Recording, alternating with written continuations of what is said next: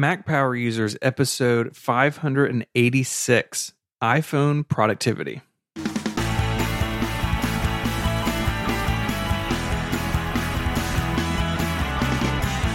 Hello and welcome back to Mac Power Users. My name is Stephen Hackett. I'm joined as always by my friend and yours, Mr. David Sparks. Hello, Stephen.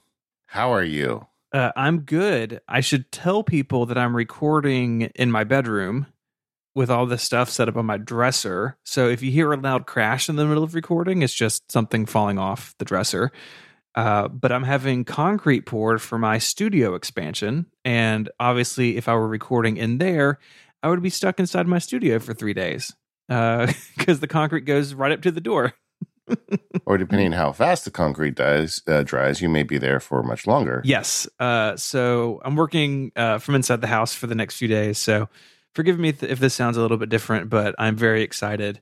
Uh, and we'll definitely be sharing more about that expansion as uh, construction continues. Right now, thousands of audience members are thinking about COVID and rolling their eyes and saying, Welcome to the club. I know. And I'm sure also people rolling their eyes of like, how many more old computers could he put into a, a building? Um, we'll find out. That's why you expand it. Nope, no, I'd expand it for work reasons. I mean, also for collection reasons. Uh, yeah. Real quick, if you are listening to this episode when it goes up, you just have a few more days to get your hands on an MPU classy t-shirt. Pre-orders close on May the 4th, Star Wars Day.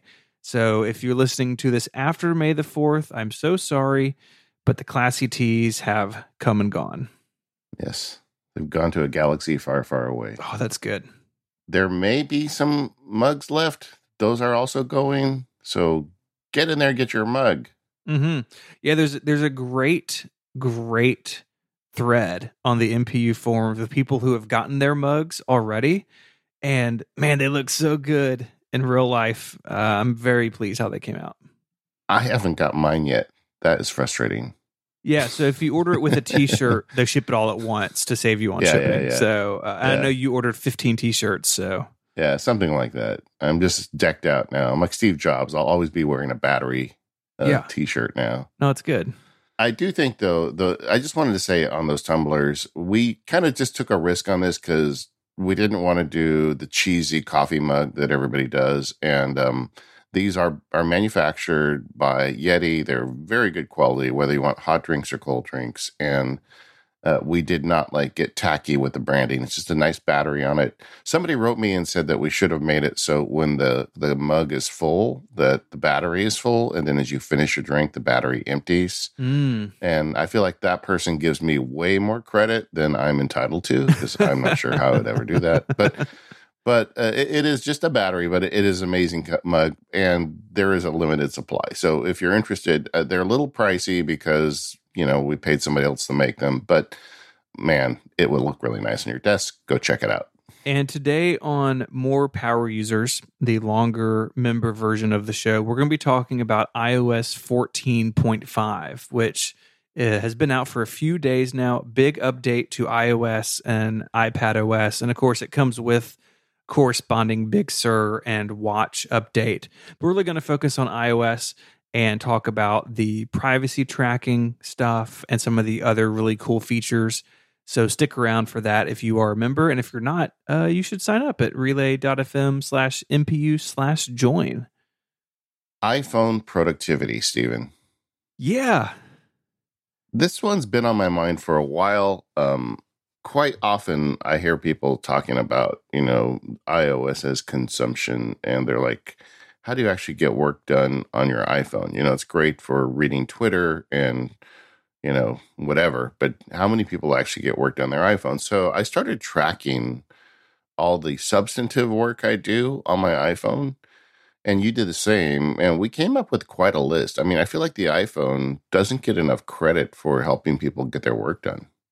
I think so too. I mean, really, when thinking over this outline of this episode, I realized that almost everything I do in my business, I can do from a phone. I mean, I'm not going to record or edit podcasts from an iPhone, but almost everything else, including preparing a show for publication and uploading audio and stuff, my phone is capable of doing it all. And thinking back even five years ago or, you know, even further back, I think that would have surprised me, but they've become so capable and the app ecosystem, we're going to talk a lot about some of the apps we use.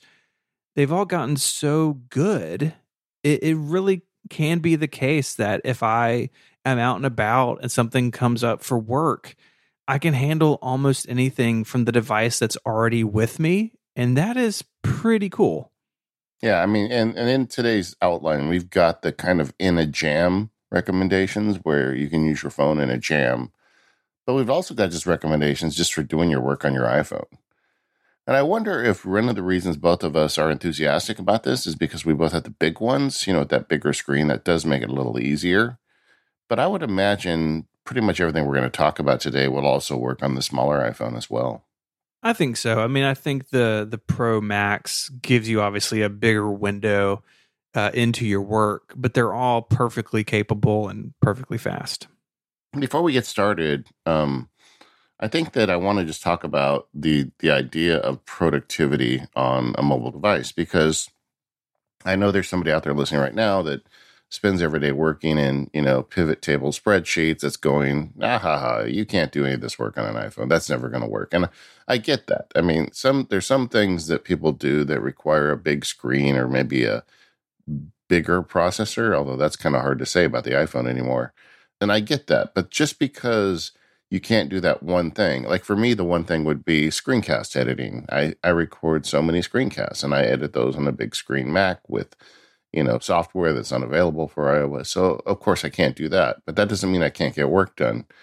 And what I would ask you to challenge yourself with if the first thing you thought about when you heard this category was, oh, I can't do that because I need that spreadsheet or that screencasting software, is think about all the other things that relate to your work that you can do with that computer in your pocket.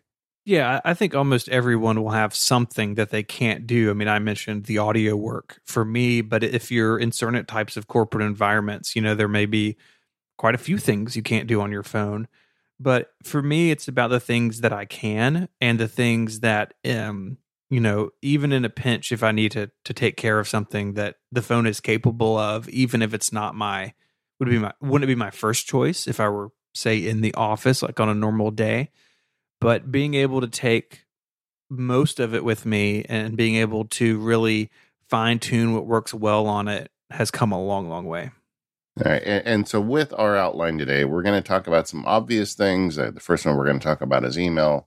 But as we get deeper down this rabbit hole of a show, we're going to get even weirder with things you can do to be productive on your iPhone. So, I think we should just get started. You want to talk about email? Sounds good. For me, uh, I have, uh, you know, gone through the email meat grinder so many times I can't remember. But at this point, I am using two apps for mail. I use Apple Mail for my IMAP accounts, and I'm using Hey for a couple other accounts. So I'm, I'm, I've, I've been, you know, I've talked about Hey in the past, and I'm, I'm continuing to use it. And uh, for the IMAP accounts, I'm using Apple Mail, and I feel like I'm in a better spot with email now than I have been in a long time. I want to talk a little bit further about what that means on iPhone. But before I do, why, why don't you share what your key email apps are at this point? Yeah, I am not uh, afflicted by the email app wandering that some people are. I won't say who. you don't have to. uh, so yes, I mean, I mean, we've talked about this uh, in the past too, but yeah, I'm I'm all in on Apple Mail. I don't have notifications on except for a few select VIPs, which David, you are one of them. Because of my email is my personal email is Gmail and my work accounts are uh, Google Work App Suite, whatever it's called this week. I don't have true push notifications for my email. Now, for what I do, that's not a big deal. But for some people, that is a, a deal breaker, and you've got to either go to a third party application that kind of checks your Gmail for you and sends you a push notification, or uh, find a provider that does offer true instant push email, something like uh, Exchange or Apple's own iCloud, for instance, is push email. But for me, the phone fetching the email in its own time totally works for me. I don't need those push notifications. I do have it badged for the inbox, and I, I try uh, very strictly to have my inbox cl- as clear as possible at all times. But Apple Mail gives me enough. I don't. I I just the way that I work, I don't benefit from something that offers more. You know, somebody like my business partner Mike Hurley you know he wants to use an email app where he can talk to our sales manager you know and, and behind the scenes. And a lot of people do like hey federico and john at mac stories have switched to it for their business email. Uh, but for me apple mail while basic meets the needs and is reliable enough that um, it's been on the dock of my iphone forever. Yeah it's funny you know i really think there's two kinds of badges there are informational badges that tell you like hey you know something happened here you need to check out. And there are irritant badges that you put on there intentionally because you know you hate the badge and it gives you a motivation to go and get rid of the badge. Like in drafts uh, i have if there's anything in the inbox that's unprocessed i have an irritant badge i put up. And at the end of the day i want to clear out that inbox because i don't want that badge it sounds to me like your email is almost an irritant badge. it, it is. Uh, I definitely am one who believes in an email is going to get replied to or archived basically as soon as I can get to it, or if it, if it's going to become a task, you know, stick it in my task manager and then uh, and then archive it. And there's a bunch of different ways to do that. Mail itself doesn't have a share sheet, which does limit some of them on iOS. So there there are times where mail will hang out in an inbox until I'm back at a Mac where I can either deal with it or just make it a task and you know have a link to it in the task description. But I mean, for me again, I really want to keep the number down. So like right now I've got 3 emails in my inbox and looking at them you know one is a an ongoing support ticket i have with apple for something. One is an agenda for a meeting i have tomorrow and so that i'm just going to copy into the my calendar uh, thing in a second. And then the third is a bill that i need to pay and then you know make a receipt for. So for me i really try to keep it as minimal as possible because otherwise I find at least that things get lost and that I'll forget things and and when I do go in there and there's 20 things, you know, I sort of feel the overwhelming uh, weight of that. So I try to keep it uh, I try to stay on top of it as much as possible. Yeah, do you, where do you keep your mail badge? Is it like on your home screen or It's on the dock. Um, Yeah, okay. And really just because of momentum, I guess uh, that mail's just been there from Yeah. the beginning. And and so uh, you know, and I do use it pretty often on my phone. I actually find something about doing email on the phone kind of nice in a way. I mean, there's a lot of times I need to reference something on the Mac or on the web, and it's nicer to do on a Mac where I have a bigger screen. But if I just have some emails I need to fire off quick replies to, using the phone for me at least kind of puts me in that mode for like, hey, this is just like a fast response back to somebody and it doesn't need to be this big involved thing. Yeah. So so I use mail very differently in the context of the iPhone. Like, you know, we're talking about iPhone productivity. I find one of the ways I can be productive with the phone is if I actually don't spend much time on mail because a lot of the mail I get needs a considered reply. And so then I just get hung up in things I can't really act on. So the mail app icons for me are in the app library. I, they're buried in the app library. I don't even have them on home screen or widgets or anything for them. And so I rarely go into email on my devices unless I'm like away from my computer for a day and I just want to do a quick triage. But so I like the convenience of having it there, but I actually access those apps maybe once every couple weeks. Mhm. Um, and the way I deal with mail, though, is as I'm working on my phone, you know, I, I like to send work out to people more than take work from people. you know, if I'm dealing, like if I'm working on something and I want to get a note out to a client or or have a question I need answered, I will actually write the email in drafts, and then drafts has a really slick way to open Apple Mail and send the mail off for me, and it's just really clever. And um, that way, I can send mail from the iPhone without checking the inbox on the iPhone. And then I have in my, you know, daily hyper scheduling, I have a block in the morning, a short block in the morning, a long block in the afternoon to deal with email. So I actually really do the heavy lifting of email twice a day while I'm sitting at a computer. And I just find that the easiest way. Like one of the reasons is the, the lack of a sharing button that mm-hmm. I moaned and whined about on iPhone forever. And now I just don't deal with it. You know, when I'm on the Mac, I can hit the Command P button twice and turn anything into a PDF. And and I think that's the reason why the listeners haven't heard me go on a rant lately about email apps is because I've really scaled back what I do with email, particularly on iPhone. On, on iPad, it's a different story for another day. And but with iPhone, I actually um, uh, I find it a useful tool to have, but I don't really use it the way most people do when I'm on that thing in my pocket. That makes sense. And I, I, think that a lot of this has to do with the type of email you've got to do. And we've talked a lot about over the years how your workflow, especially on the legal side, is, you know, pretty document heavy, or you need to go and like, my guess is you don't have a lot of those quick type replies that you can send, at least for the legal side, right? Yeah, those are the ones that get you in trouble. Right, right. Yeah, you just like fired off like at, at, you know sitting in line at the gas station. And you're just like, oh no, what happened? And yeah. so you know that makes sense for you. Um, you know, one thing that I've done to help help with that is I, uh, I've talked about this before, but I handle the all of the customer service requests for members of Relay FM. That email comes to me, and it's funny, like you know, six out of ten times someone's like, "Oh, I didn't think you'd it'd be you know didn't think you'd be the one answering," or "Thanks for answering so quickly." And one way I've been able to speed that up is you know, just in any customer service role, you have similar questions from people, right? And yeah. I view those as okay, these are areas I need to clarify or make the process better.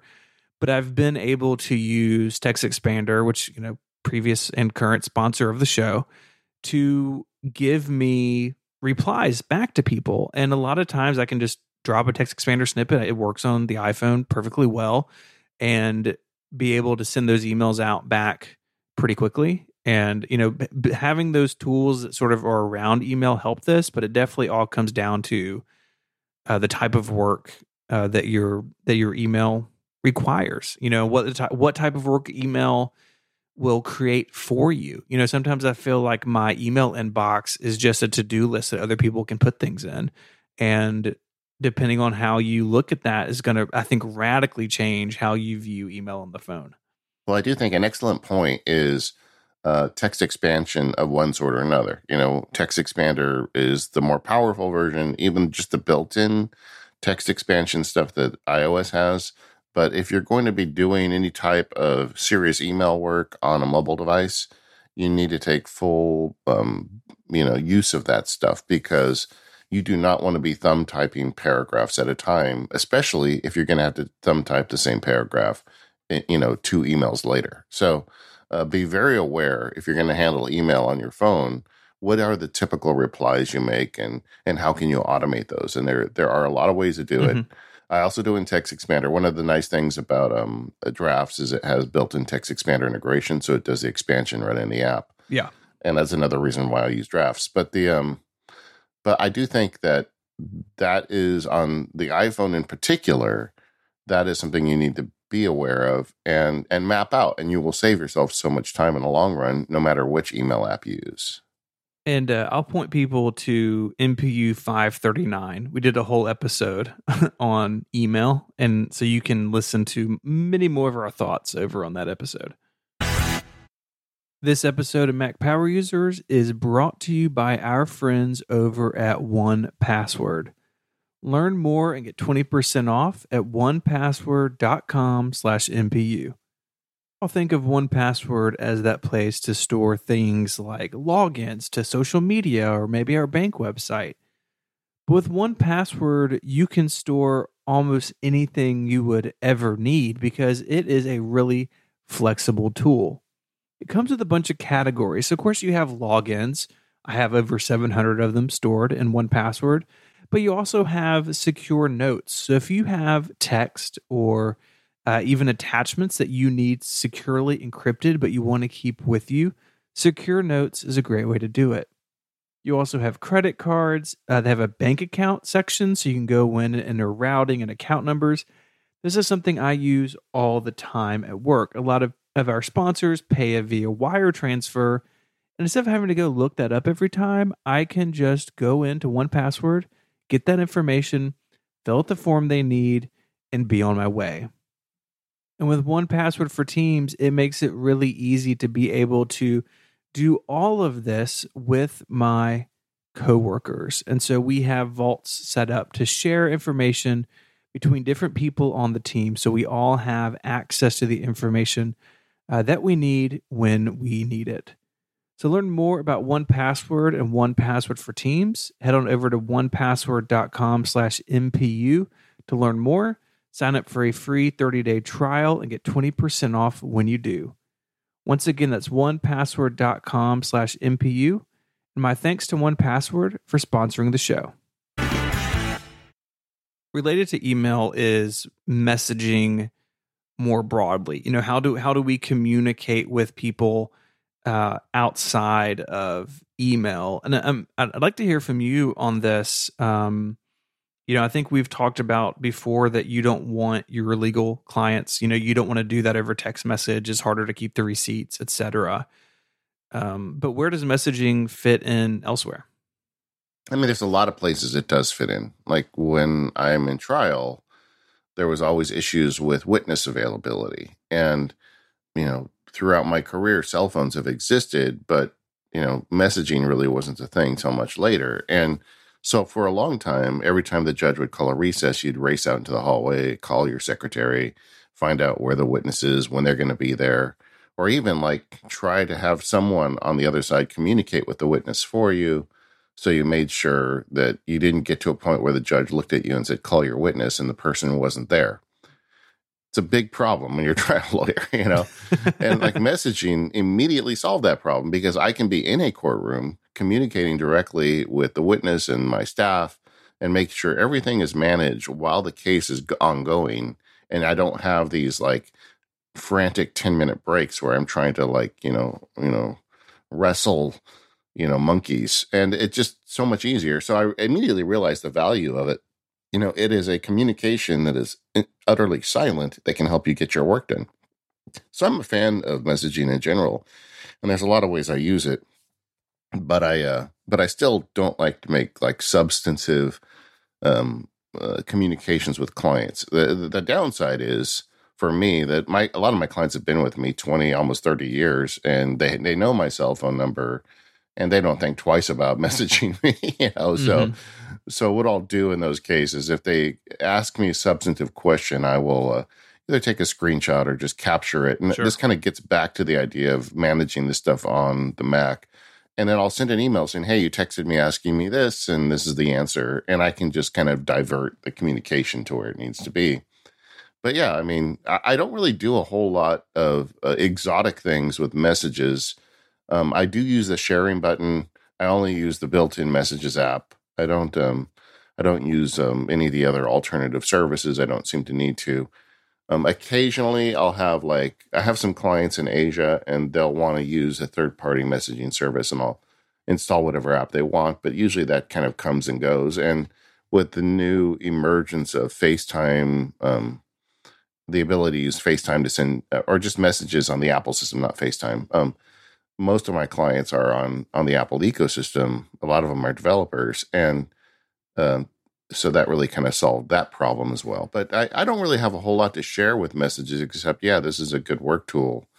And I think the key skill, if you're going to use messages for substantive work, is uh, finding a way to share that out. If you need to get it into your task manager or mm-hmm. save the receipt, you know, to some other place. Yeah, because just like mail, sharing stuff out of messages is not super easy. Uh, and in some ways, it's harder to get back to a certain thread and, and basically impossible to get back to a certain part of a thread. You know, every email has its own URL. And if you get that URL and you click it, it goes back right to that message, even if the message has moved mailboxes. Messages is obviously a little bit different than that. Uh, but I'm like you, I don't have anything real wild going on in messages. I tend not to use it for work when I can help it. Uh, we'll talk about communicating with our teams in a minute. Uh, but I do use a, a third party messaging app a good bit called GroupMe. Uh, it's actually owned by Microsoft now. Um, and it's just a cross platform group text messaging app and and uh, you can have diff- you can be in different groups and that sort of thing uh, and for whatever reason this is just what people at our church have settled on so i'm in a couple different groups there with church people and it's fine um, one of the things i love about apple messages is that it's on the mac and most of the time that's how I interact with it. You know, I don't have to pick up my phone to answer a text because it just comes in to the Mac.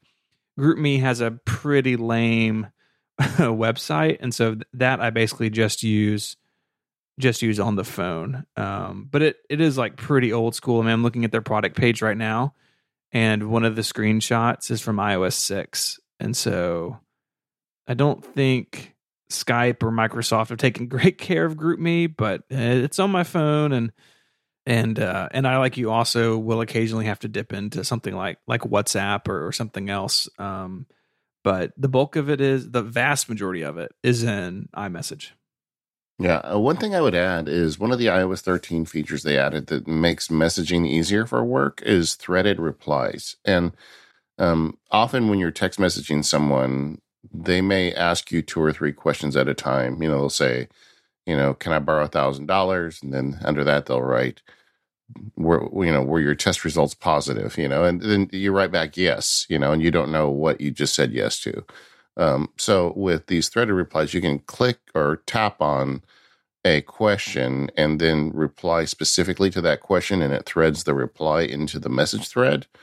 And with uh, simple client questions, I do that all the time now. And I think that's a, a very easy way to use. It's almost like inline replies for emails. It's just a better way to be more clear in your communications. And I think that's that's a definite uh, work skill if you're going to be using messages. Mm-hmm. I mean, even in like a family thread, you know, that gets busy and hectic, being able just to long press on a message or right click on it on the Mac and say, "Hey, reply," is uh, is very helpful and it does clear up some you know sometimes comical miscommunications. Yes agreed. Um, there's a different kind of messaging though that i think is even more common for work and that's team communications.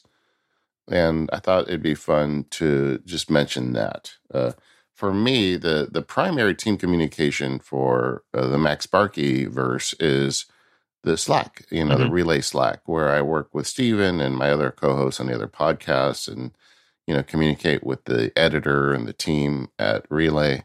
And uh, boy, I find this a very you know good use of something like Slack. People seem to get it. They don't you know send a bunch of messages that don't really matter. They kind of stay on point. point and um, I know a lot of folks are down on Slack, but I have found it an excellent tool for this type of team communication. I have too, and it has scaled really well from you know the beginning when Relay was just a few people. I mean, right now in the Relay Slack, there are. I'm actually going to look it up. Um, it's something like six. Okay, there's 63 people in the Relay Slack now. People that we work with, and being able to divide that up into different rooms for different things. I can direct message any number of people at any given time. You know, so like if I need to see what's going on, you know, say with uh with Focused, one of your other shows, I can just click into the focused room and you know, y'all have uh me in there with access and it lets me very quickly, you know, see what's going on and and then move on with my day. And Slack is I think you make or break your Slack on the the back of your organizational method. And so for us, having a channel per podcast and then having some that are a little more topic focused. So, like, we have one just for the development of the content management system, we have one just with our sales manager. You know, we have one about uh, the cross promotional stuff we're doing now at the end of a bunch of shows. Being able to go into a channel or into a room and know that this conversation is where this goes has totally made it work for us and being able to you know ignore channels that you know like okay if there's something you know hanging out in a channel that I don't need to see I can just leave it because I know I know the realm in which that conversation will be based on the channel it's in. And so we have a lot of channels, right? My sidebar in Slack goes on forever, but that organization has really made it easy to navigate a bunch of different conversations with a bunch of different people. I think one of the tricks, if you're going to use Slack for your work communications, um, is to really focus on keeping work communications in Slack and, and nothing else. I um, Stephen and I, and frankly, me and the other hosts that I work with, we all have kind of an unwritten agreement that stuff we write in Slack is about the shows we make together. You know, Stephen and I were writing in Slack this morning about today's show and some planning elements. But if I want to send him a picture of the rattlesnake in my backyard, I'm gonna I'm gonna message it to him. And do you have another way, snake, or is that a, just is it a hypothetical snake? That happens, but I, I haven't sent you one. Next time that happens, I'll send you one. Well, I think we all remember the time that a hawk flew down and ate a snake right outside your window. Yes, yes, that was pretty amazing. If I, I you know, I what? think about that all the time. I I have now got way more security cameras. I am going to eventually capture some wildlife. I think I did send you one recently when my dog chased a squirrel through the yard. Yes. Yes. Yeah, that was pretty funny. But the um, either way, yeah, I'm going to eventually capture a hawk murder, and mm-hmm. I think that is uh, very possible with my current camera configuration. So I'll, I'll, keep you posted. But that would not go in Slack. That would go to a mm-hmm. message, and it would go viral on YouTube later. I doubt it. I suspect there's a lot of those. you got this, the, man. Uh, you got to believe. Yeah, uh, but the uh, but either way, you know, I think trying to keep the you know getting back to the idea of being productive with the iphone is you you keep the that app for that source of productivity and then to the extent you have badges on it and stuff you know that it's just not your goofy podcasting partner sending you silly pictures it's actually something related to your work and then you can prioritize uh, appropriately and mm-hmm. I, I just think bringing a level head to all this stuff makes such a difference Something else that is nice about Slack, and I think Teams has this as well, is that you can set do not disturb settings in the app. And so, you know, for instance, our sales manager does this because she's in the UK. You know, she has her Slack account go into do not disturb at a certain time. And I know that I can send her a message and it's not going to bother her in her evening and she'll see it the next morning. And she doesn't have to put her whole phone into do not disturb. And you know, messages has that per thread or per person, but it is nice. You know, if I'm on vacation, for instance, I put Slack, the whole thing, into do not disturb. I can still use the rest of my iPhone the way I want, but Slack isn't going to bother me on vacation. And that's another nice reason to look at tools like this for team communication because you can really set them up sort of as little universes inside your iPhone. Agreed. And it just it really plays nicely on the iPhone. It's just I mean, I guess I should back up a step. The Slack app isn't the best app, but I mean, it looks fine. It's easy to access. It's easy to get your information using the iPhone version. Yeah, and they've got a share extension which I use a good bit. You know, take a screenshot and need to send it to somebody, and that all that all works really well. Yeah. Uh, related team communications for me is Basecamp. Yep. We have a Basecamp for the the team that helps me with the field guides and some of the blogging and back end stuff. And the reason I use that one is just because uh, some of the people on the team are not as tech savvy as others. And I just feel like this is fine. Anybody, almost anybody that opens up Basecamp can figure it out. It's, it's a very simple interface. And I think that is part of the beauty of Basecamp, honestly. You know, and uh, the more I use it, the more I appreciate it. And so we we do a lot of back end management and communications there, and they do have a way to message each other. It's not really Slack. It's really something more of a task, joint task manager, calendaring kind of topic management. But but it, it's really good for that, and I'm super happy with it. Good. Another messaging app that I use on my phone uh, all the time is Discord, which is not too dissimilar from Slack we have a bunch of Relay FM members in there. It's a members only community. We have, you know, half a dozen channels, a dozen channels or so based on topic. You can have private chats and, and all that sort of thing. It is a link in its marketing, at least, you know, less businessy than Slack, but you could totally use it for business. And for me, I use it very much like Slack, where I dip in and out of it throughout the day and I've got it on my phone. So if uh, a moderator or somebody needs me, they can get a hold of me. You know, it's definitely how I communicate with a lot of people and hang out with a lot of people. And Uh, it's uh, it, I think it's actually much better on the phone than it is on the Mac, and so the phone is basically the primarily primary way I use Discord. Yeah, it's like Twitter without monsters. Yeah, yeah, it's like if Twitter and Slack had a baby, you end up with Discord. Yeah, I, I mean, I, I don't know that it's work related, but I, I like hanging out on the, the Mac Power Users forums and also the, the Discord for Relay as well. And those are fun interactions where you know you're not going to deal with some bozo, and Mhm. um, that's cool. Yeah, You can do that on the phone though. I mean, both of those have apps and the ability to run them with the uh, with the phone. When I'm dealing with the MPU forums, one thing I do, however, is I have a little shortcut I made that um, will resize an image before I upload it to the forums if I'm doing it from mobile because the the images on the phone, like a screenshot, are just too big. The forum barfs if you throw that file that big Yeah. at them. So I made a quick shortcut to uh, Yeah. to convert an image for the forum. and we should say we're sort of dancing around the topic of shortcuts today. We're going to work on a full episode on how we use shortcuts, maybe bring an expert in to talk about it as well. Uh, so, really, today we're kind of on the app level, but scattered throughout all of this are various shortcuts that we both use that we're going to circle back to in the future. We're not, you know, we know we're sort of like there's this elephant in the room with shortcuts on the iPhone, and we're kind of just ignoring that elephant for today for the most part. Yeah, and we know that as we're recording this, we aren't that far away from WWDC, where shortcuts could hopefully get even better, and we don't want to.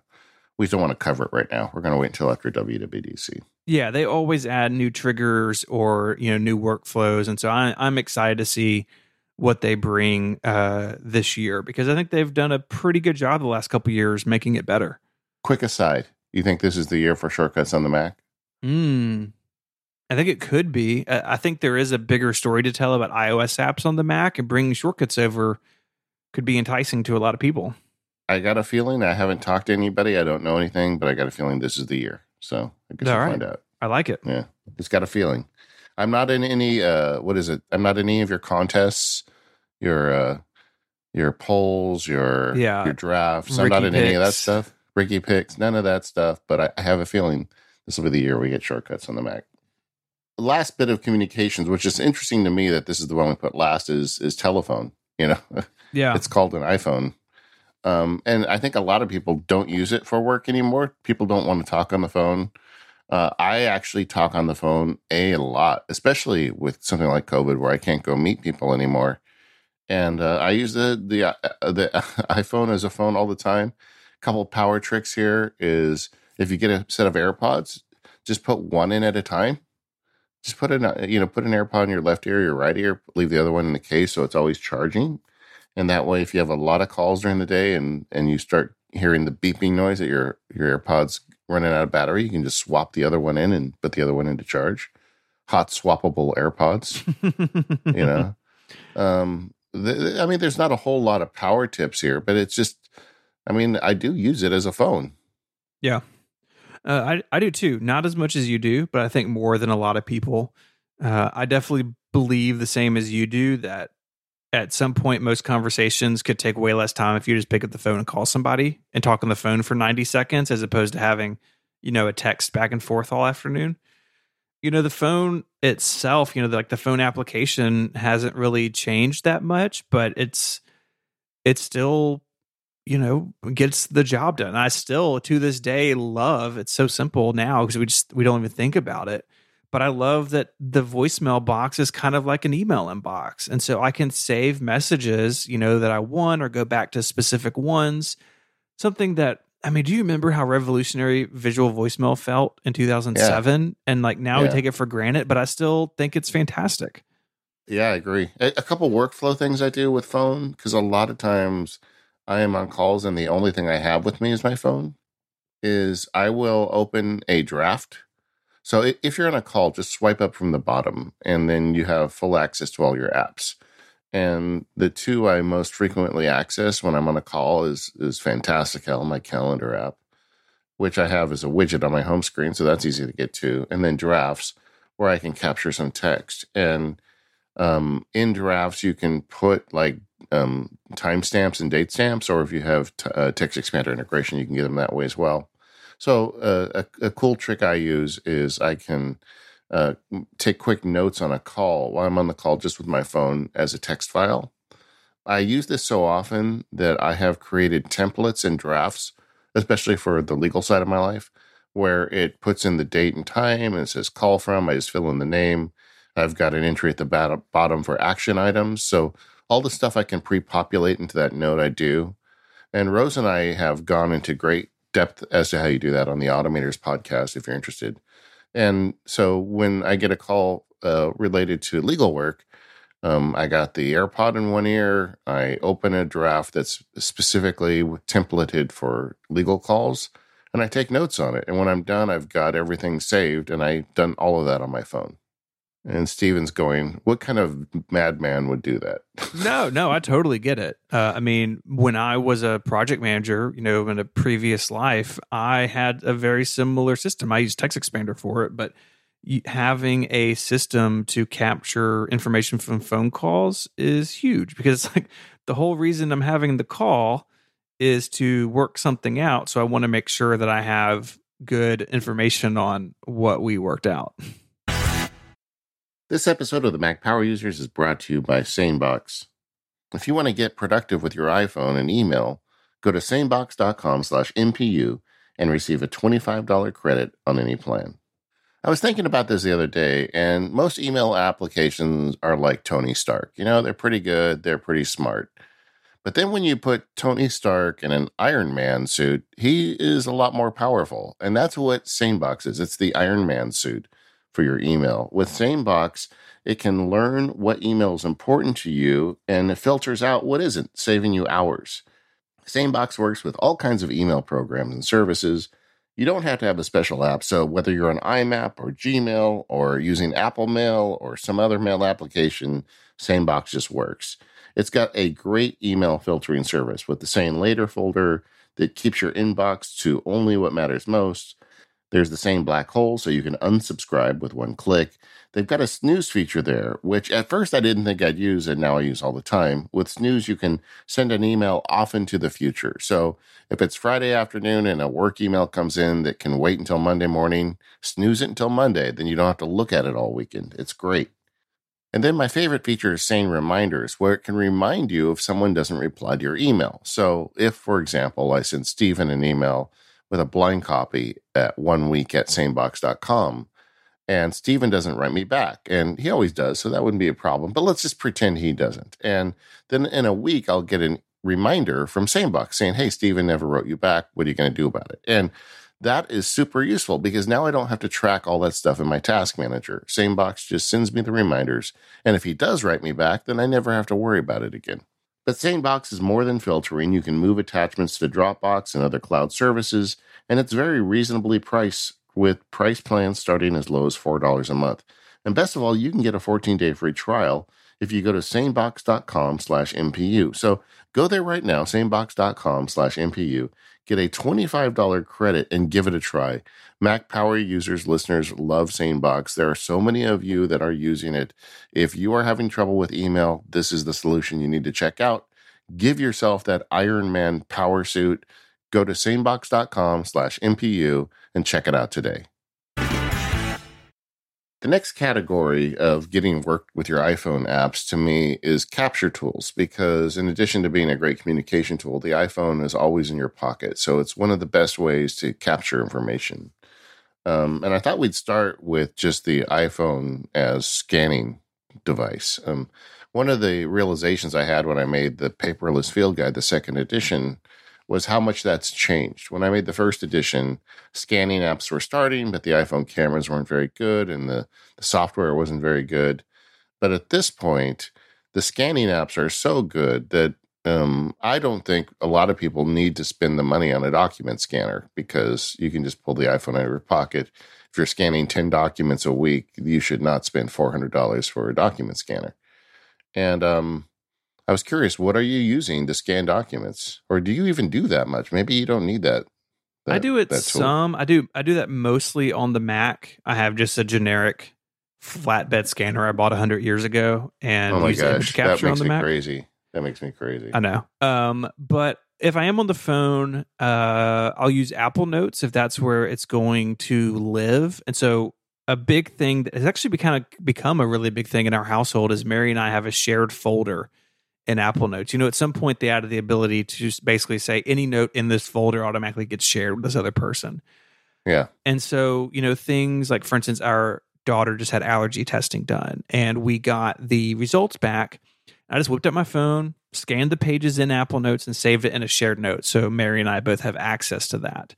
And that works really well. Uh, if I'm scanning something, you know, with my phone, I say I need to send it to uh, someone I'm working with or something else like that. I used to use ScanBot. It's now called Swift Scan, and it, it went to be a subscription, which I have no problem with for apps that I use all the time. But I don't do this very often. uh, and Mary came across uh, an app called Scanner Pro, which I believe you use as well. And uh, yeah. so I've got that on my phone. And for the occasional scan that I do, it it gets the job done pretty well. It's funny because those are the two apps I covered in the paperless field guide. I'm I'm in the process of taking ScanBot out of the field guide. Next update, I'm going to pull it out because they've changed their business model and everything so much that it's just not one that I'm going to be using. So it's hard for me to recommend it. Um, so I'm using Scanner Pro currently, but I'm testing a whole bunch of other ones right now. In fact, mm-hmm. if you're listening and you've got one that you really love, send me a note. But the um, the Scanner Pro is great. It's got automation tools built in. It's got edge detection, so you just you know hold it over a piece of paper and it automatically finds the edges. You know, it doesn't take a picture of your desk as well and you know it's it's a solid app, and uh, and that's the one I use as well. Yeah, and there there are a bunch of them out there. Uh, the thing that is uh, is nice about Scanner Pro and some of the others is that it will do OCR as well, so you can search for text within the PDF. Uh, you know that's not a, a huge deal for me with this type of scanning, the sort of fast mobile scanning uh, if I'm at my Mac and I'm scanning stuff, uh, I definitely want uh, OCR there as well. But that's definitely a feature to uh, to look for. Yeah, but I would say if you want to be productive with your phone, pick a scanning app and learn it. You know, these apps are not necessarily easy to use.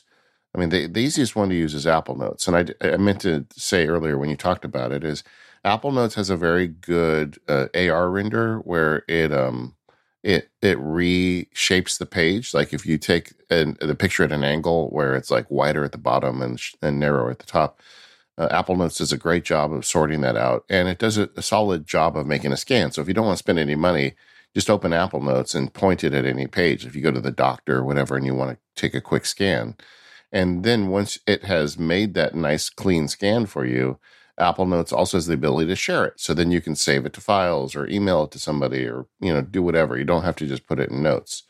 Um, Apple Notes does not have OCR built in though.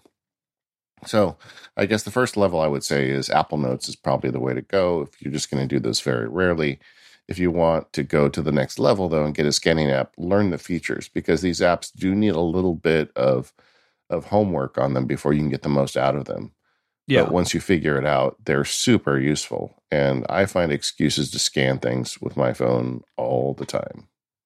There's also this idea of the iPhone as a digital notepad. You know, a lot of people, including myself, still carry like a paper notebook everywhere we go, but a lot of people don't because the phone has sort of absorbed that too.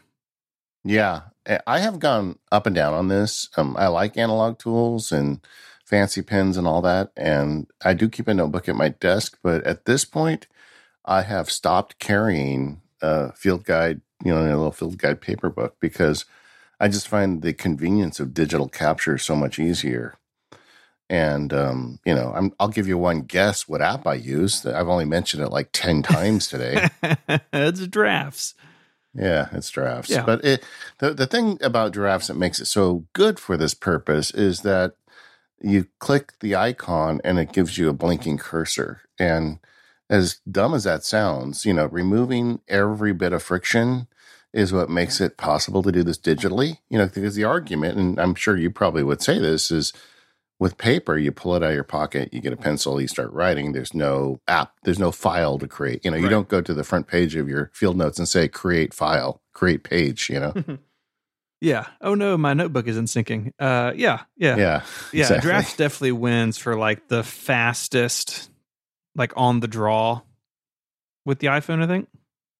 Yeah. Um, you know, we talked about uh, Obsidian last month on an episode. I'm curious where Wait, wait, that wait. may fall in to this as well for you. Are, are you going to break my heart about Obsidian, Steven? I am, but I want to know what you think Oh, about jeez. it on mobile.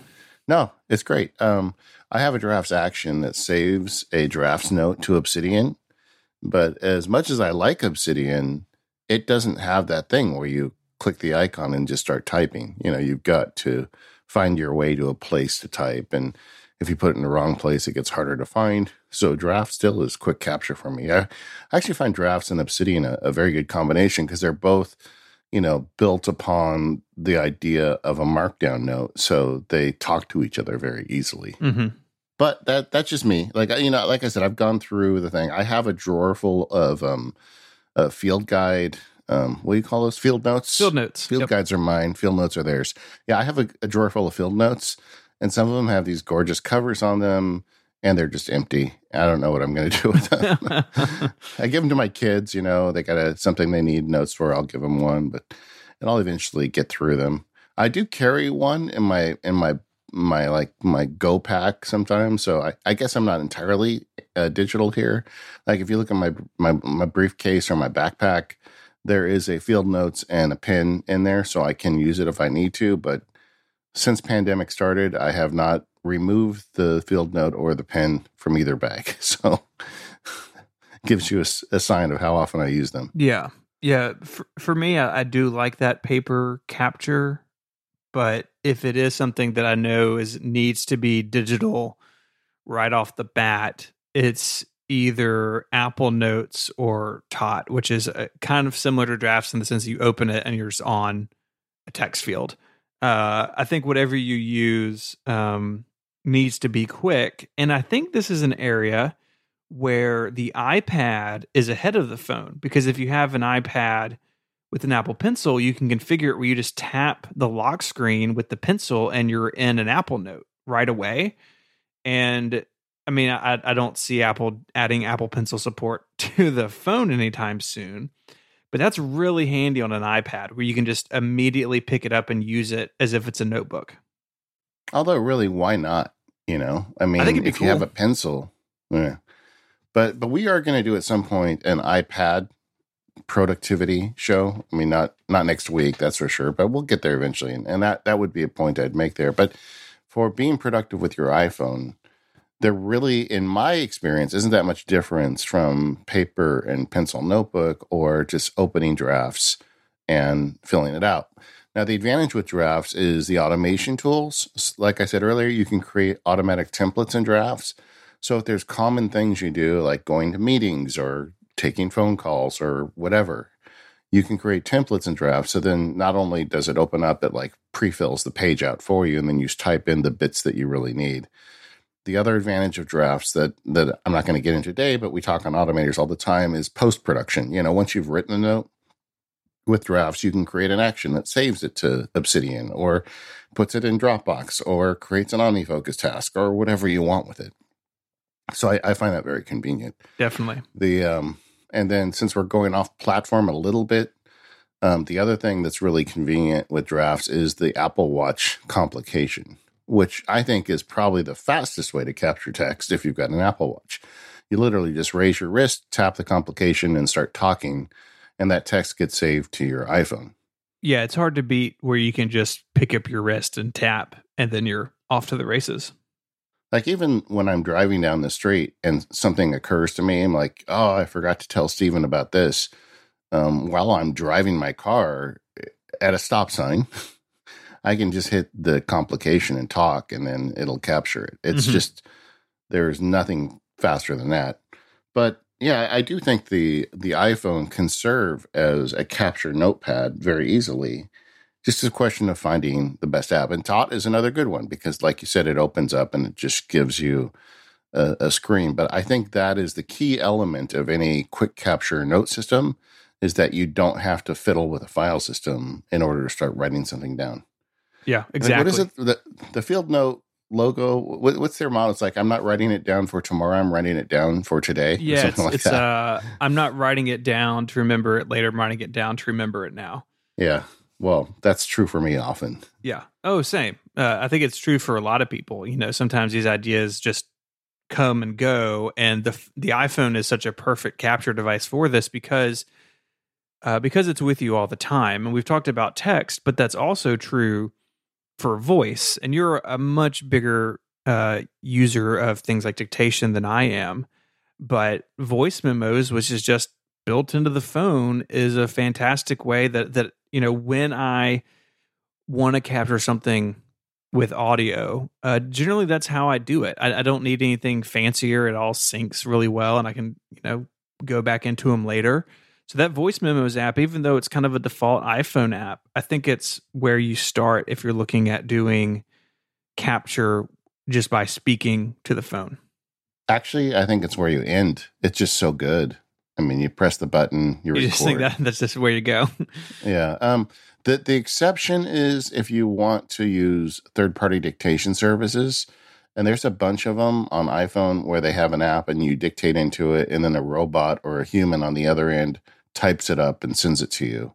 And they have their own custom apps. And I don't really want to go down that rabbit hole today. But if you're just looking to capture information, um, you know, and you don't want to type or you can't type, then the voice memos app is, I think, a great solution. Mm-hmm.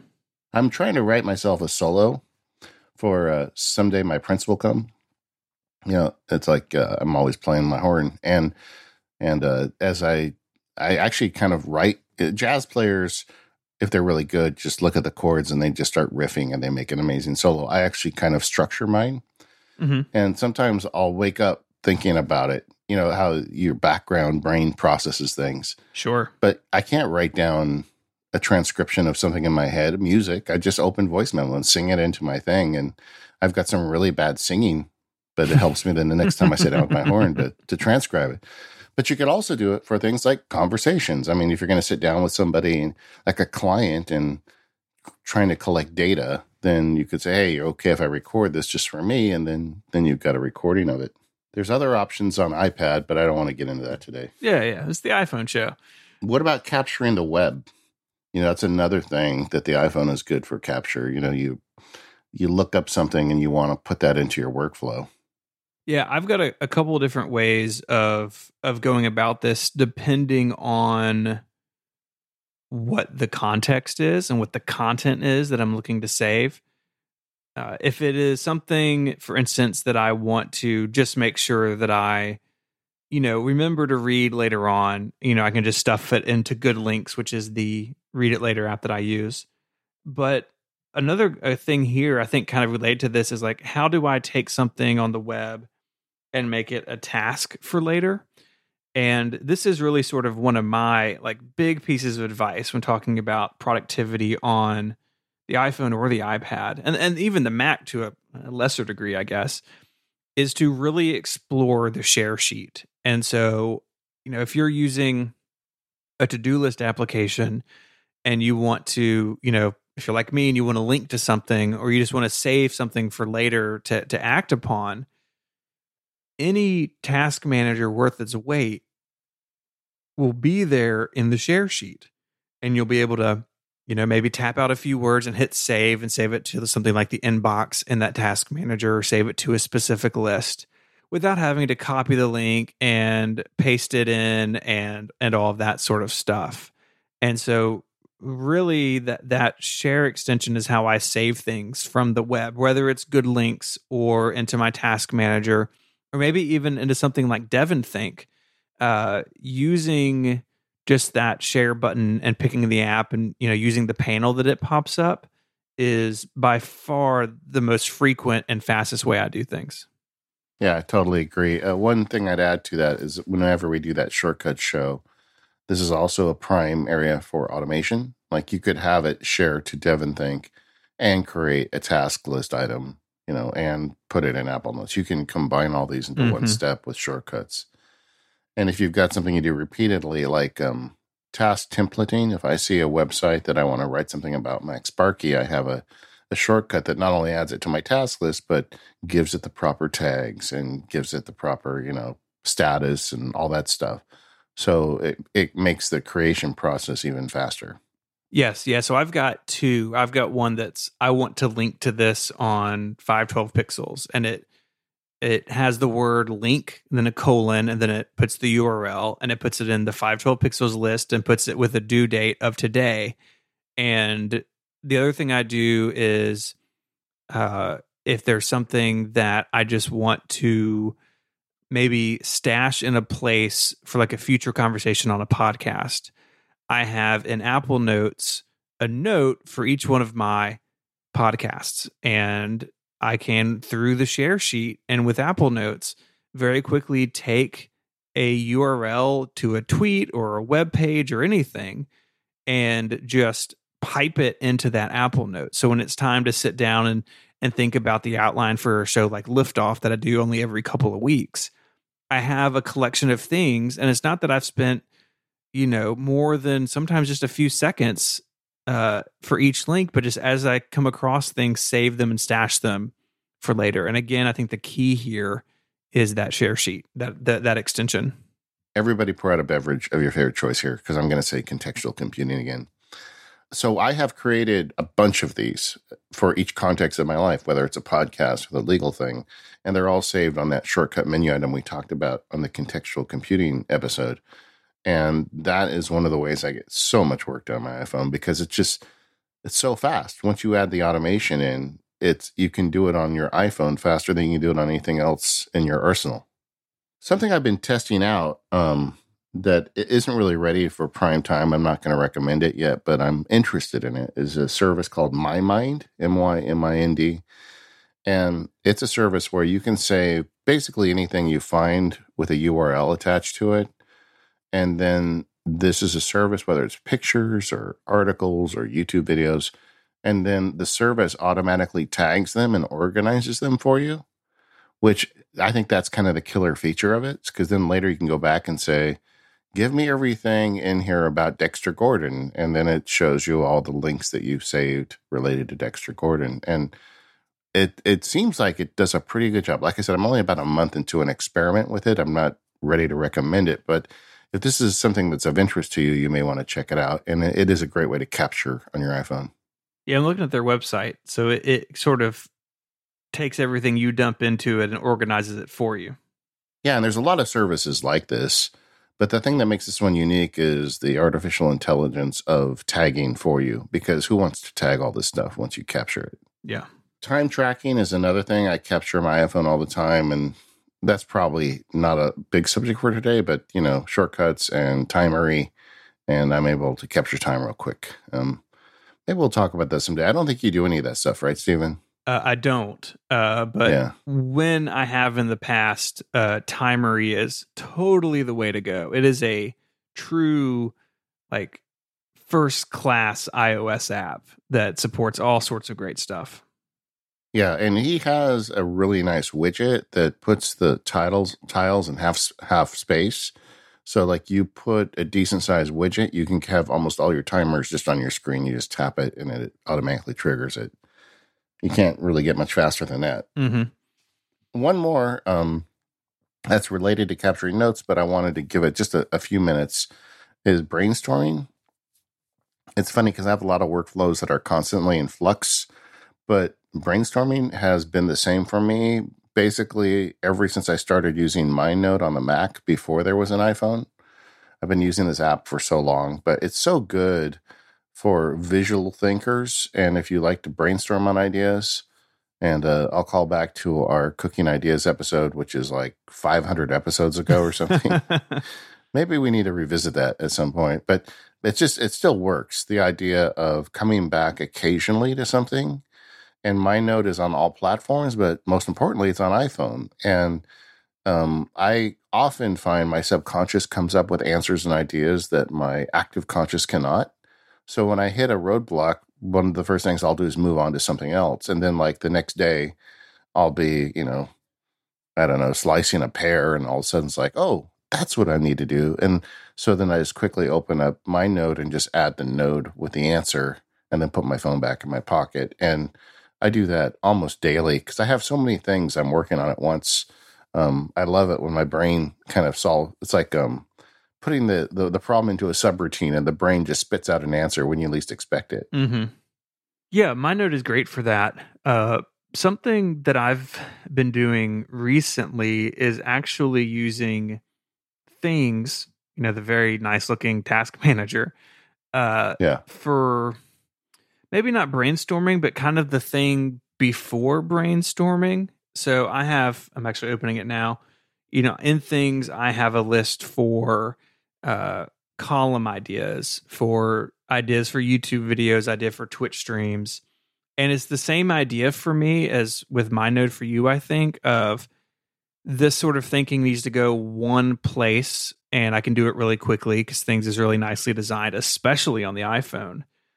And, you know, just as I wander through my work life and something comes up that, oh, I should write or talk or do a video about that, then um, I can go back later and see, you know, that I've collected all these ideas and then pick one that I think is is the right one for a given time.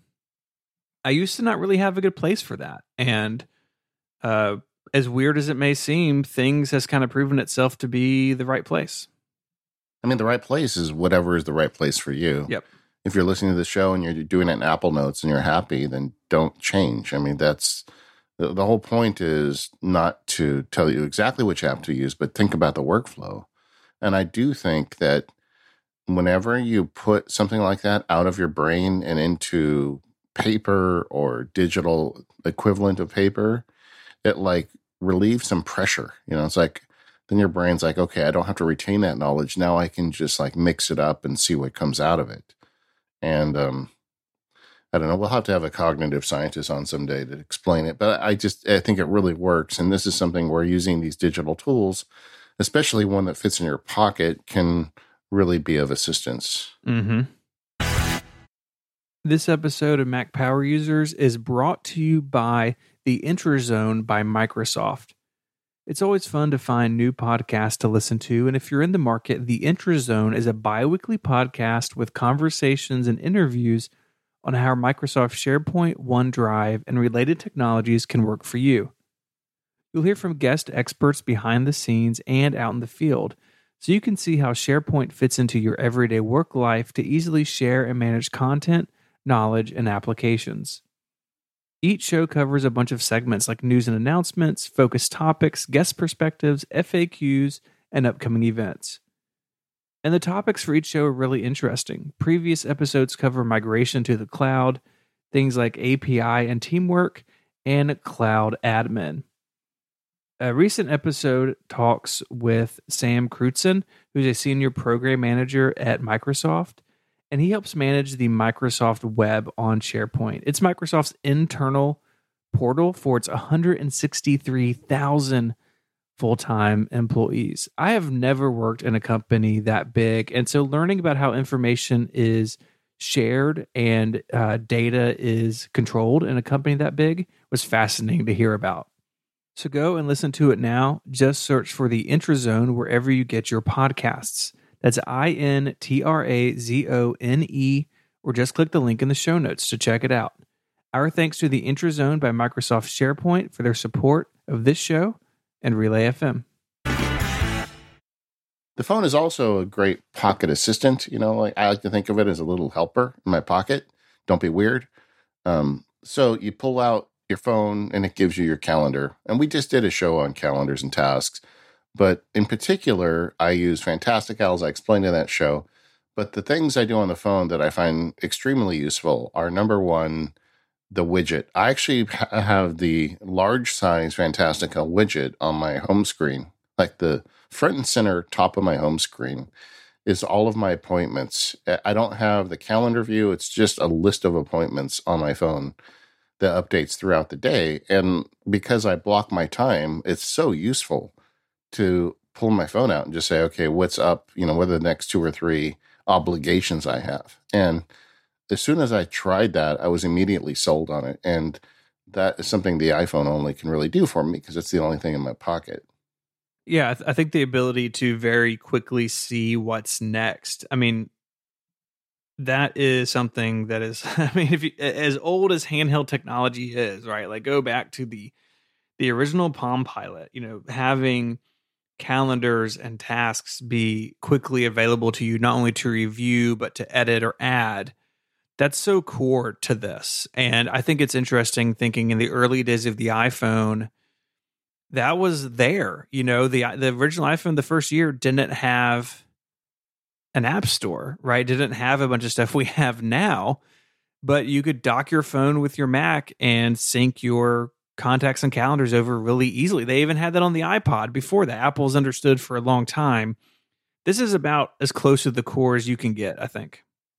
Yeah, I had a very complicated shortcut I built when they first started getting, you know, shortcuts on the phone where I was going to take my calendar and turn it into a PDF and then turn that into a wallpaper and have it run like three times a day to keep updating the wallpaper to show my calendar. you know, I mean, this is some real Rube Goldberg nonsense. And uh, then Apple pulled the ability to set a wallpaper with shortcuts at the time. But this new system where you can just have your calendar app put a widget on your screen with your appointments, uh, it, it's a game changer for me. I, I'm not sure it is for everybody because not everybody block calendars or maybe some people don't have a lot of appointments. For someone like that, maybe your task list on the home screen would be better.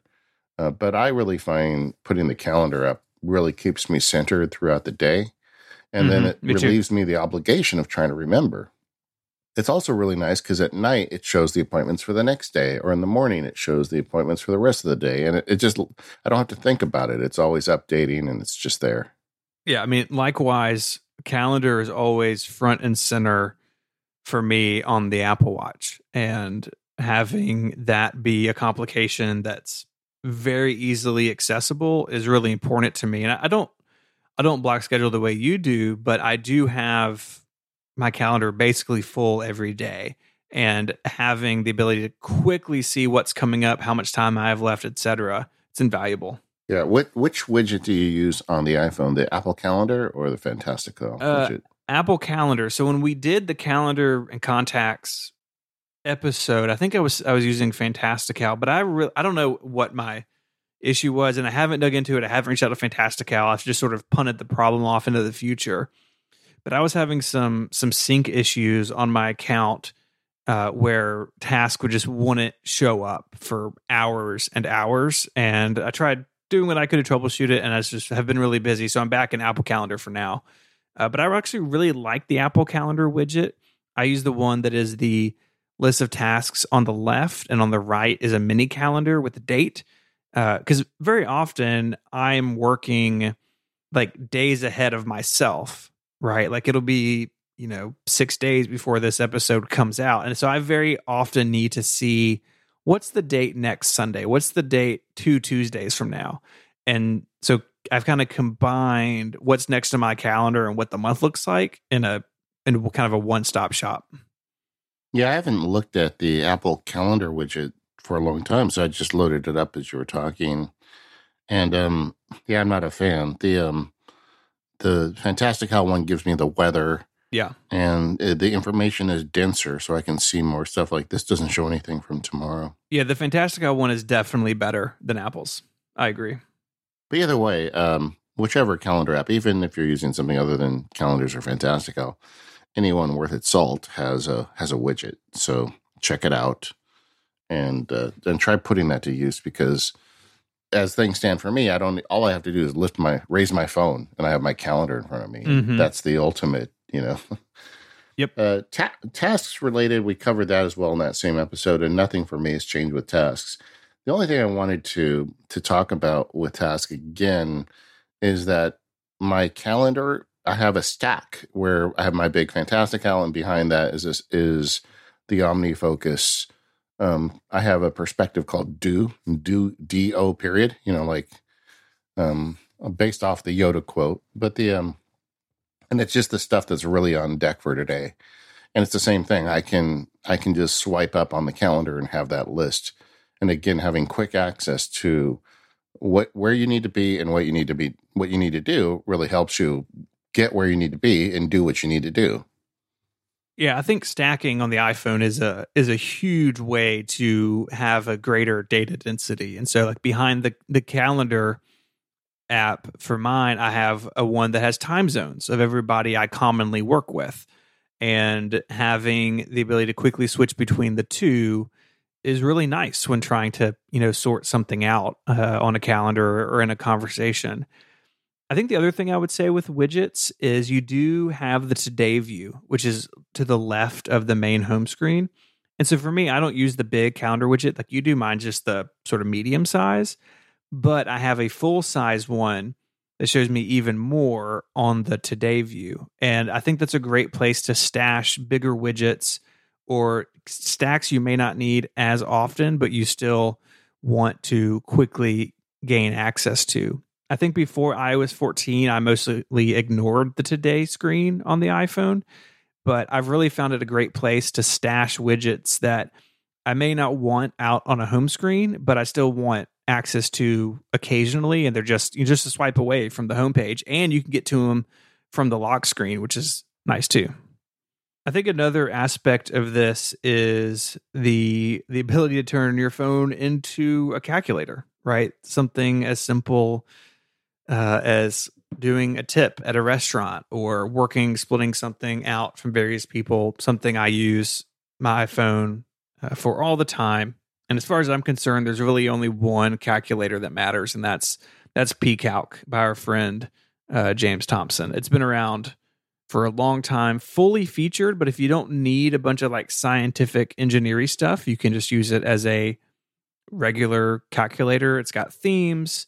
Uh, it's got always has support for the newest technology. Uh, there's even a uh, an Apple Watch version, which I, I got to say, using a calculator on your Apple Watch really feels like the future in a way. Um, but pCalc is simply fantastic.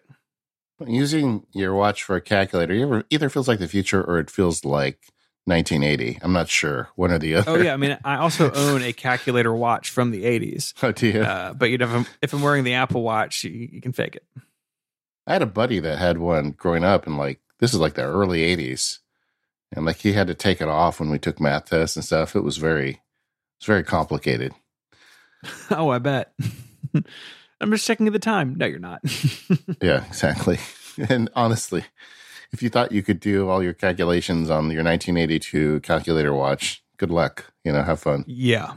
It's not just though adding up numbers or tips. I think that no matter what business you're in, um, a a calculator can become a lot more with the right app. Like um, I I too am a big fan of pCalc. James Thompson is a friend, but also it's it is just the best calculator, and it has whimsy, and it's a really good calculator, and you can customize it. There's a whole lot you can do with it, but there is one other app I want to mention, kind of in this category.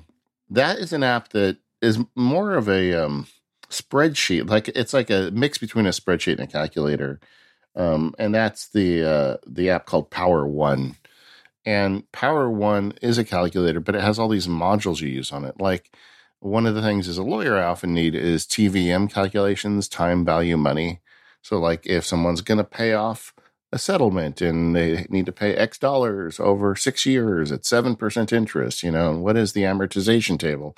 And Power One does that. It just, you know, you put in the basic variables and it spits out the calculation for you. And it also will email you an amortization table.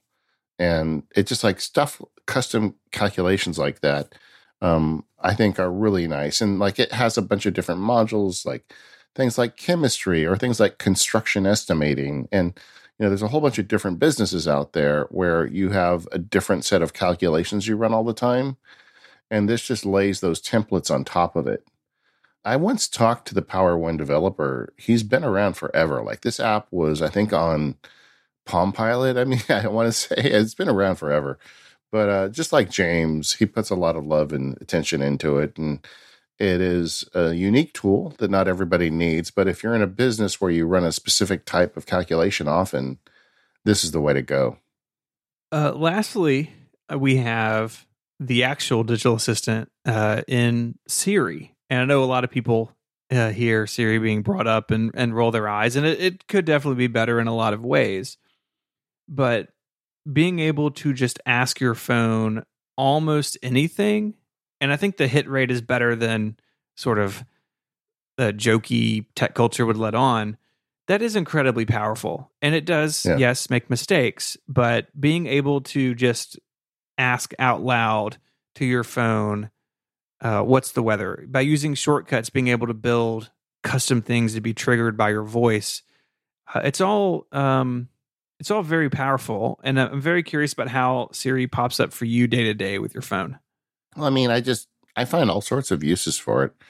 I do calculations with it, you know, simple calculations. I do I ask it to call people, I ask it to send messages, you know, all the basic uses of Siri. I mean, I just I just use it kind of as intended. I think a lot of people get a couple hits where it doesn't work and they get frustrated and they never go back to it. Um, some of that is on Siri, and some of it is, you know, I hate to say this, like you're doing it wrong, right? Um, when you talk to Siri, you have to be very clear with your voice. Um, it's very easy to mumble as we talk to each other, but when you're talking to a computer, you've got to, you know, really enunciate every word so the computer can put them together. It just takes a little bit more intentionality, which um, you know is sad. I wish we didn't have to do that, but you know, it's a it's a dumb computer trying to interpret your voice. But if you just kind of learn how to talk to it and learn some of the commands, I think you'll be surprised how useful it can be. I think so too. And, and I think if you've written Siri off and haven't really spent a lot of time with it in the last two or three years, I think it's worth taking another look because Apple has done a good job at not only dealing with the sort of the smarts of Siri, but what Siri can know about and access is broader than ever. And sometimes, I mean, I've had, you know, my kids like have no concept of what Siri may or may not know. As far as they're concerned, it's all knowing. And I've been surprised several times. You know, something they ask the HomePod in the kitchen, and it just rattles off the right answer. It's like I had no idea Siri knew about that category of things. Yeah.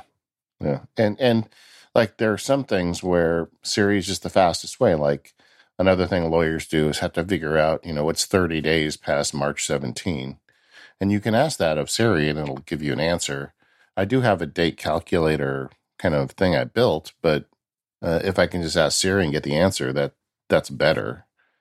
And it's not, you know, it's not as efficient as a human, you know, but that's kind of always been the case. Like even back when I was um, working on PCs with a fancy version of Dragon Dictate, I could dictate a letter, but the computer couldn't, you know, format the letter exactly the way I want.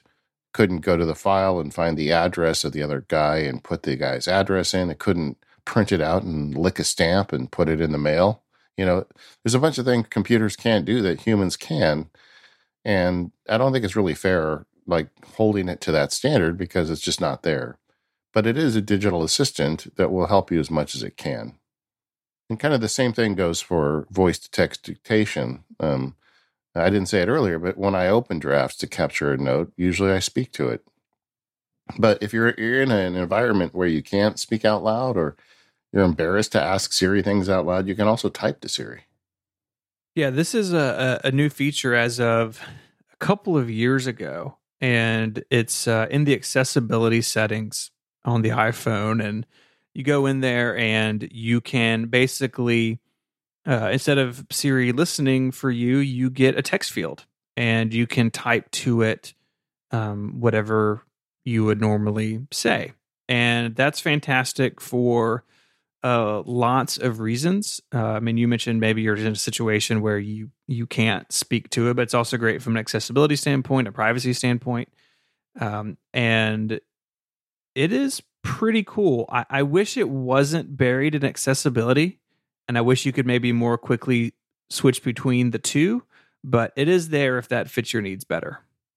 I mean, one of the fundamental problems with Siri to me is that Apple is selling it as a digital assistant and making it sound like a person inside your iPhone. You know, it tells jokes and it has, you know, it tries to approximate a human and it adds in little side comments sometimes when it answers your questions, all trying to fool you into know uh, like there is an actual person inside your phone.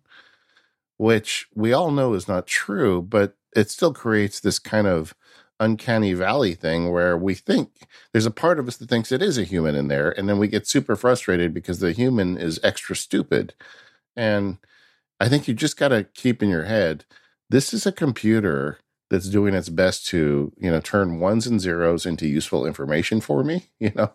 And mm-hmm. uh, it's going to get better over time. It's it's definitely better now than it was last year or two or three years ago but it could it'll be better in another year or two or three as well. But but just spend some time with it because I do think we're you know we're making progress on this. And as you move down the years I think increasingly this little voice helper in your pocket or in your AirPod is going to be something that that you can really take advantage of to be more productive.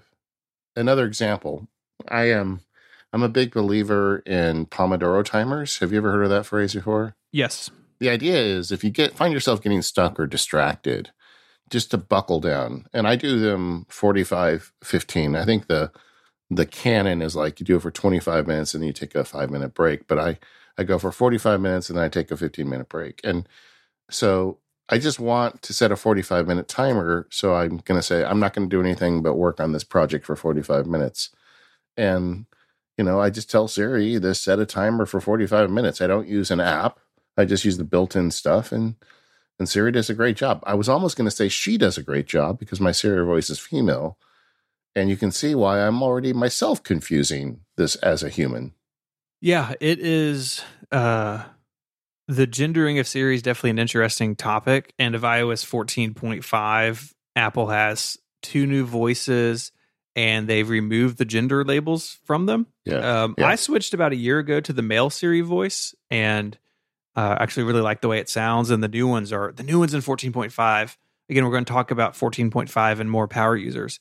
The new voices are so good, uh, but you do need to remember that you are speaking to a computer, and it's not. It, it lacks the context that we all have as human beings out in the real world, and you know some people find that frustrating. I know a lot of people find the humor and like the side remarks that Apple has programmed into Siri, they find those annoying that they would rather it just say yes or no as opposed to something longer that tries to be funny. But that's just the choices Apple has made, and other voice assistant companies have made different choices. But Siri is the one that's built into the phone when you hit the side button. Sometimes I wonder if we wouldn't be more comfortable with it if it wasn't like the old, you know, war games robot voice that that only just says the basics and doesn't try to act like a human. Sure. This episode of the Mac Power Users is brought to you by DEVONthink. Go to devontechnologies.com slash MPU to get organized and unleash your creativity and get 10% off. DEVONthink is the flagship product from Devon Technologies. DEVONthink is the most professional document and information management application for the Mac. Stephen and I are both users. It's the one place for storing all your documents, snippets, or bookmarks and working with them. The integrated AI assists you with filing and searching, while the extensive search language with advanced Boolean operators helps you out as well. DEVONthink features a flexible sync system that supports many cloud services or lets you synchronize over the local network too, with everything securely encrypted. This gives you the choice of however syncing works best for you. It has smart rules and flexible reminders that let you automate all parts of your workflow and delegate boring, repeated tasks. Let DEVONthink automatically organize your data with rules you define. DEVONthink is a automation powerhouse. I can tell you that from my own use. DEVONthink's AppleScript dictionary is one of the largest on the Mac. There is no part of DEVONthink that can't be automated. Extend DEVONthink's functionality with your own commands by adding them to the scripts menu. Even templates can have scripts inside, and you can set up new documents with data from placeholders or inserted by your own AppleScript code. And of course, there's so much more from the iOS companion app to email archiving and scanning, or even an embedded web server for sharing your data securely with your team. I like DEVONthink because it feels like using the Finder, but with a robot brain and more automation. It's just so superior in every way. So if I ever have collections of documents that I need to manage or work with, they go in DEVONthink. And one of the nice things about DEVONthink is you can make separate libraries for different categories of documents.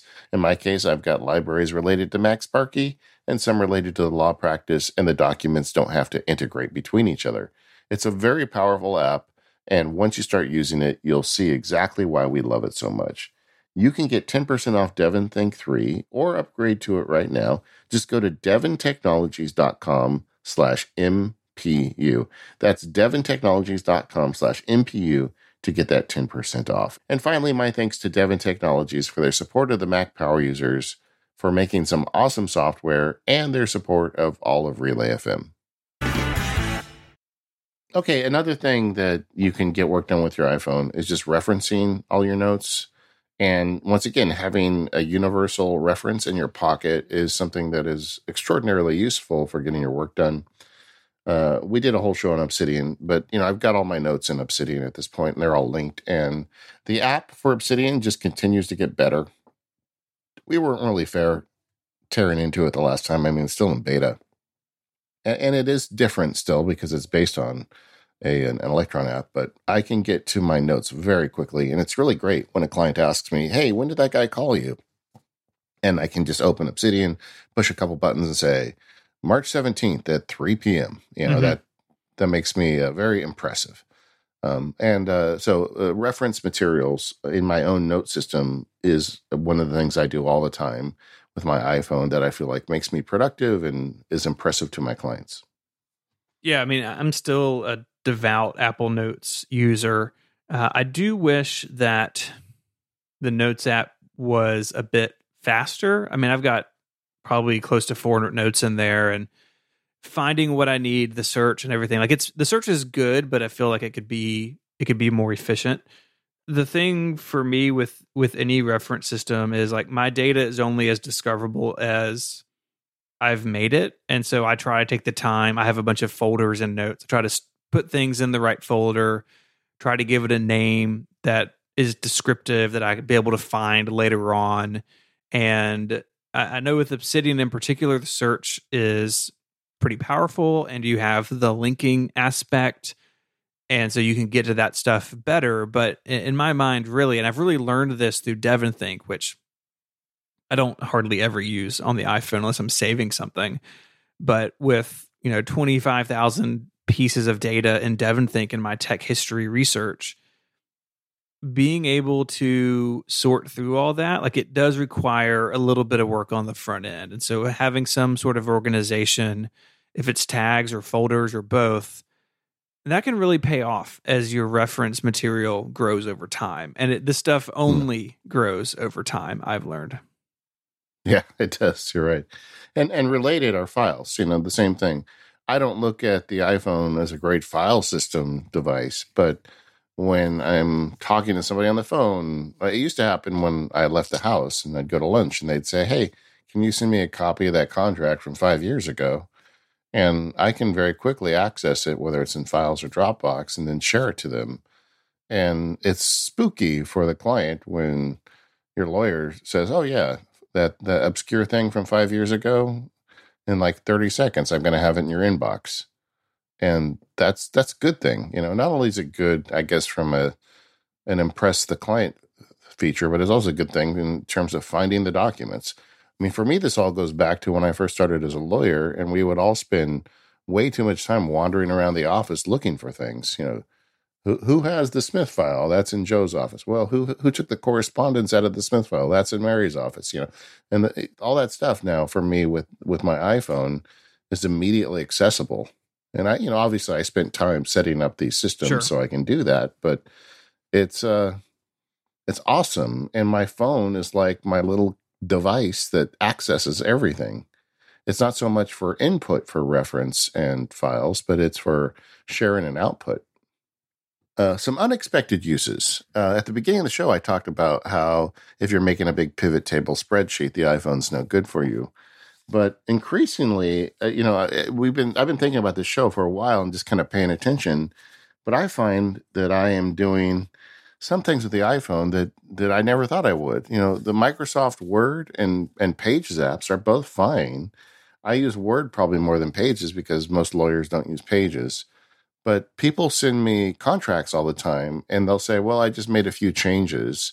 And so long as they have track changes on, I can see those on the iPhone. And if I'm somewhere out or not near a computer, but we're on the verge of getting a contract done, I can check the changes on my little iPhone screen just fine. And while I'm not writing these documents on the iPhone, um, I am absolutely using these power apps to check check check on little things and like do document approvals.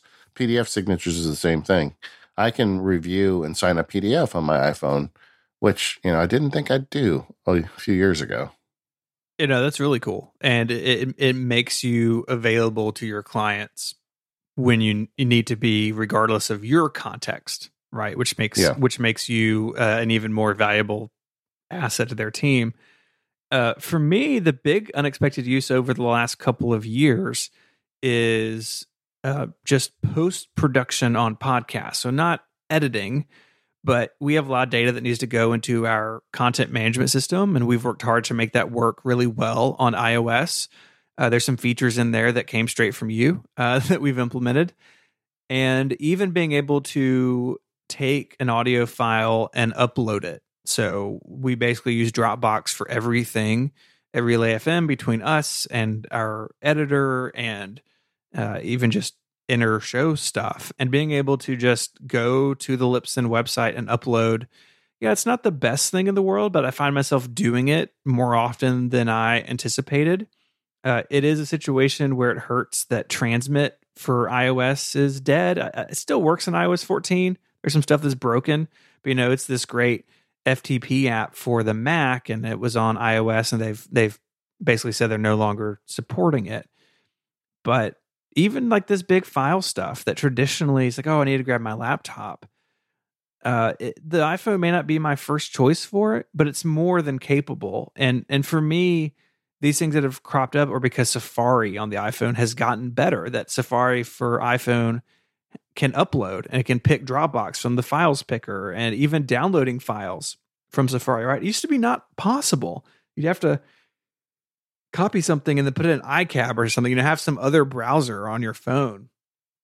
And seeing Safari get more capable uh, on the iPhone and iPad has really made the iPhone in particular more useful for that sort of once in a blue moon stuff. It's like, yeah, I'd prefer to do this on a larger screen, but Safari is good enough where I can I can get it done here too.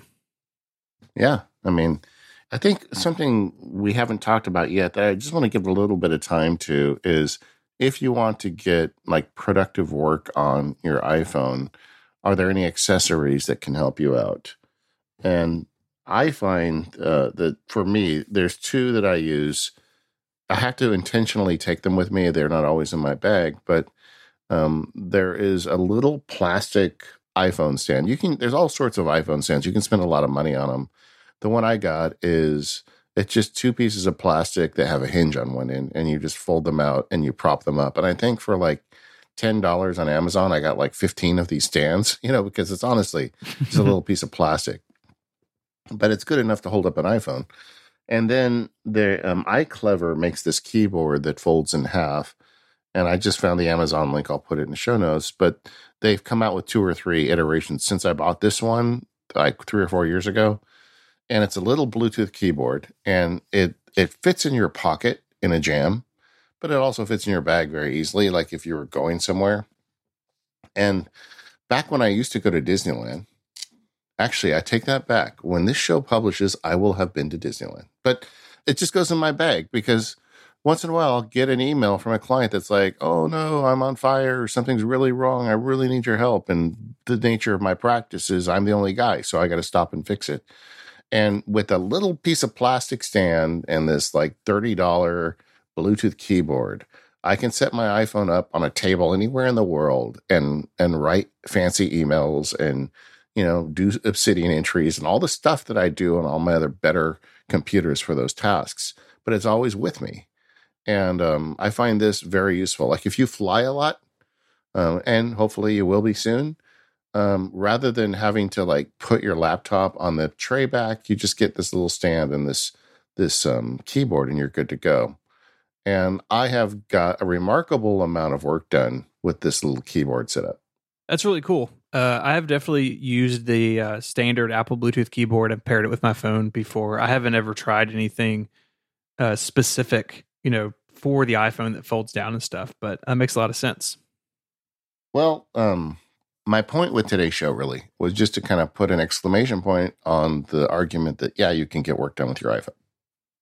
I think the trick is to figure out what what that means to you. You know, like determining the work that is best done on an iPhone or possible on an iPhone versus the work that is much better to be done on a Mac or an iPad is the trick, you know. And then when you find yourself with your, just your iPhone, you're like, okay, well, I know that like um, for me, one of them is editing uh, OmniFocus projects. OmniFocus has this great review system.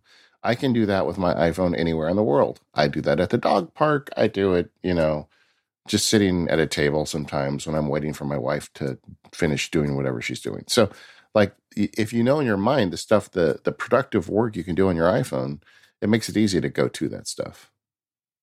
What what is your white whale on your iPhone? The one thing you wish you could do that you can't. I mean, there's part of me that that wishes I could easily, you know, have it power like a display keyboard and mouse really easily. Like imagine I'm, you know, at my mom's house and like need to get some stuff done. Like I have it on my phone, but it could, you know, make it more of a computer like experience. Uh, yeah. There, there's been a lot of attempts at that at the uh, in the past. I'll put a link in the show notes. Uh, this episode of my podcast flashback that we just did, where we talk about this very thing. But you know, kind of the dream of your phone scaling to whatever you need it to do would be pretty cool. Uh, but we're nowhere really near that, at least on the iPhone side of things. Yeah, I, I don't think you're traveling much these days, but I, I, would recommend you buy one of these iClever keyboards and just carry around the the phone and the keyboard with you because it takes so little room in your bag and see if you find yourself using it or not. But I don't know. I, I think these days the um, the Hackett enterprises are pretty much located at Hackett headquarters. Yeah, yeah, I haven't gone anywhere in a long time. yeah, yeah. At some point, though, I, I, think that you would find it useful. Yeah, for me, I think it, it honestly there isn't a whole lot that is my white whale anymore. The big one for me was recently was Obsidian Access as I I started pouring data into it. Um, but now that the the mobile app is out, I feel like I'm pretty good. Uh, there, there are none. There are no pieces of my kind of infrastructure system that are not accessible on all devices, and I like that. All right. Well, hopefully we helped you out. Um, if you've got some ideas for you know workflows or ideas for getting serious work done with your iPhone, or maybe you've got some great stories you want to share about how you're using your iPhone to get work done, you know where you know where you would go for that, Stephen? Where would you go? I would go to the uh, MPU forums, and uh, there'll be a thread in there for yeah, this that's episode. where I'd go to. Yeah, let us know. We'd love to hear it. Maybe we can put it in the feedback episode. Um, I know there's some folks out there who are like people who are on the road a lot that do even more than we do with our iPhone, and I'd love to hear from them. Same. Uh, we are the Mac Power Users. You can find us over at relay.fm slash MPU. Our sponsors today are our friends over at 1Password, SaneBox, Microsoft, and DEVONthink. All of those are outstanding apps that, that I use. So it's great mm-hmm. when sponsors are people that you buy stuff from. Mm-hmm. Before we go, Stephen, you want to tell us a little bit about Top 4? Yeah, Top Four is a, another show here on Relay FM. Uh, Marco and Tiff Arment basically make top four lists out of ridiculous things, uh, you're going to be furious, maybe disgusted, maybe overjoyed, depending on what they're talking about. Uh, the show where they did all ranked all jelly bean flavors, I thought that I was going to die listening to it. Uh, but it's great, super random, super fun. Check it out at relay.fm slash top four or search for top four wherever you get your podcasts. What is your favorite jelly bean flavor, Stephen? I'm really partial to fruit flavors, so like a peach. Oh, me too. I'm so or a strawberry or something.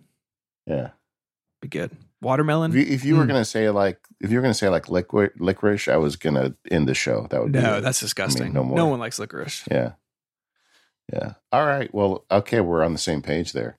Hey, gang. Today is as we release this, it is uh, May second. It's just two days until May fourth. It's just two days until you can buy that T-shirt. Those mugs are still available as well. It's also just two days until you can watch Star Wars on May the 4th. So you should do that too. Uh, once again, we're the Mac Power Users. Thanks for listening. We'll see you next week.